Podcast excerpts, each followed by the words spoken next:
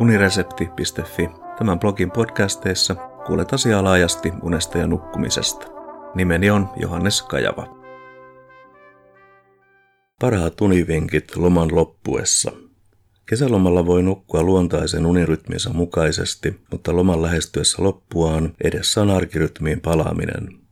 Rytmin vaihto ei useinkaan onnistu hetkessä, vaan sopeutumiselle tulisi varata aikaa yhdestä kahteen viikkoa. Ensimmäisiä asioita ovat nukahtamiseen ja yöunen vaikuttavien tekijöiden palattaminen mieleen sekä heräämisajankohdan määrittäminen. Loma-ajan ulkopuolella univalverytmi on epäsäännöllinen esimerkiksi arjen ja viikonlopun vaihtelun myötä, eikä olo ole virkeä levosta huolimatta. Mistä sitten tietää, että oma univalverytmi ei ole kohdallaan? No, herääminen on vaikeaa ja olo on sumuinen, toisin sanoen uni ei virkistä. Tämä on tuttua meille monelle, ainakin viikon ensimmäisinä päivinä. Mikäli kesäloma ei ole ladattu täyteen tekemistä, levon ja valveen suhde saa poiketa kaudesta, jolloin työaika määrittää ne. Loman aikana lievät univaikeudet helpottavat ja unesta tulee virkistävämpää. Seuraavassa kerron muutamia asioita, jotka on hyvä ottaa huomioon loman lähestyessä loppuaan. Heräämisajankohta. Muutos uuteen unirytmiin alkaa säännöllisen heräämisajankohdan määrittämisellä. No, miksi unirytmin korjaaminen aloitetaan heräämisestä eikä nukahtamisesta? Siihen on olemassa käytännön perusteet. Ensinnäkin useimmilla töiden tai koulun alkamisajankohta on säännöllinen, joten sitä kannattaa käyttää niin sanottuna ankkurina. Toiseksi heräämisajankohdan avulla voidaan laskea, mihin aikaan illalla tulisi alkaa valmistautua vuoteeseen menoon ja lopulta nukahtamiseen, jotta yöunesta tulisi pituudeltaan riittävä. 15 minuuttia kerrallaan. Muutosta uuteen unirytmiin ei kannata yrittää kertaheitolla, sillä nukahtaminen selvästi lomaajan rytmiä aikaisemmin ei tavallisesti onnistu, vaan yritys johtaa pyörimiseen sängyssä ja unen karkottamiseen. Suosittelen, että nukkumamenoa aletaan aikaistaa 15-30 minuuttia kerrallaan, ja kun nukahtaminen sitten onnistuu tässä aikataulussa, nukkumamenoa siirretään seuraavana iltana jälleen varhaisemmaksi. Rauhoittuminen. Päiväaikainen aktiivisuus on tärkeä myös unen kannalta, mutta vauhdikas iltalenkki tai muu kova harjoitus on syytä tehdä hyvissä ajoin ennen nukkumaan menoa. Rauhallinen iltakävely ja kesäisen luonnon seuraaminen toimii sitä vastoin hyvin rauhoittumisen kannalta. Saunominen nostaa kehon lämpötilaa ja lämpötilan laskua seuraava väsymyshetki pari tuntia myöhemmin on monen mielestä juuri oikea aika olla vuoteessa. Jos saunan jälkeen torkahtaa vahingossa, kannattaa pitää torkut lyhyinä, etteivät ne vaikeuta nukahtamista myöhemmin. Kirehtimätön saunominen voi auttaa huolien hälventämisessä ja sitä onkin sanottu suomalaisten versioksi mindfulnessista. Ruutuaika. Tuntia tai kahta ennen tavoiteltua nukahtamisaikaa, tietokoneet, videopelit, älypuhelimet, sähköpostit ja muut vastaavat olisi parasta unohtaa, sillä niiden käyttö jo sinänsä aktivoi aivoja rauhoittumisen sijaan.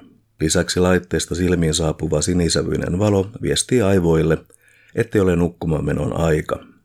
Myös TV voi aktivoida elimistöä rauhoittamisen sijaan, vaikka moni sanoo TVn katselun päinvastoin rauhoittavan. Tässä on kyse uskoakseni pikemmin siitä, että TVn ääreen asettuminen tarkoittaa fyysisen aktiivisuuden vähentymistä ja paikoillaan oloa. Vastaavasti ohjelmaan keskittyminen hiljentää omien ajatusten virtaa. Some, viihde ja uutisten seuraaminen on kuitenkin keskeinen osa arkeamme, joten pitkä pidättäytyminen niistä saattaa olla epärealistinen suositus. Tässä kohden jokaisen on etsittävä oma kompromissinsa. Ruutuajan sijaan suosittelen perinteisiä paperisia kirjoja tai sarjakuvia, ristikoiden täyttämistä, intiimiä hetkiä kumppanin kanssa tai vain läheisyyttä, rentoutusharjoituksia, rauhallisen musiikin kuuntelua tai mitä tahansa, mikä rauhoittaa ja tuntuu itsestä mukavalle. Valoisuus. Tehokas aikamerkki elimistölle nukkumisajankohdan lähestymisestä on valoisuuden vähentyminen. Mitä pimeämpää makuhuoneessa on, sitä paremmin se sopii nukkumiselle, mutta pimeyttä kammoksuville yövalo tuo tarvittavaa turvallisuutta. Aamulla puolestaan on hyvä oleskella heti valoisessa tilassa, joten miksei mennä aamukahville ulos. Sillä valo tahdistaa elimistön omaa keskuskelua parhaiten ja auttaa säätämään univalverytmin kohdalleen. Iltarutiinit. Iltarutiinit kuten iltapala, hampaidenpesu ja muut säännöllisesti toistuvat tapahtumat viestivät nukkumamenon lähestymisestä. Näitä aikaistamalla voi aikaistaa nukkumamenoa ja auttaa osaltaan unirytmin korjaamisessa.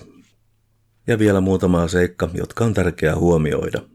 Tunnista oma väsymyshetkesi. Mikäli uni ei tule, älä yritä väkisin, vaan nouse sängystä, mene toiseen huoneeseen ja tee jotain sellaista, josta pidät, mutta ei töitä, sähköposteja tai muita ajattelua kiihdyttäviä asioita.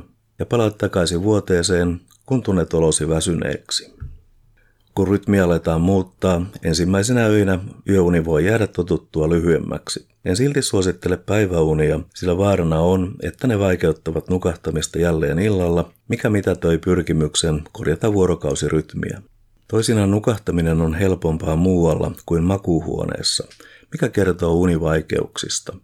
Vuoteeseen säännöllisen nukkumapaikkaan nukahtamista voi opetella parin aikaisemman tekstini ja podcastini avulla. Ja lopuksi Uutta unirytmiä on paras noudattaa myös viikonloppuisin, sillä muuten viikolla tehty työ saattaa mennä hukkaan. Eli ajoissa ylös vuoteesta ja nauttimaan loman viimeisistä päivistä. Hyvää kesää kaikille! Kiitos kuuntelemisesta ja mikäli pidit jutusta, linkkaa se unesta ja nukkumisesta kiinnostuneille.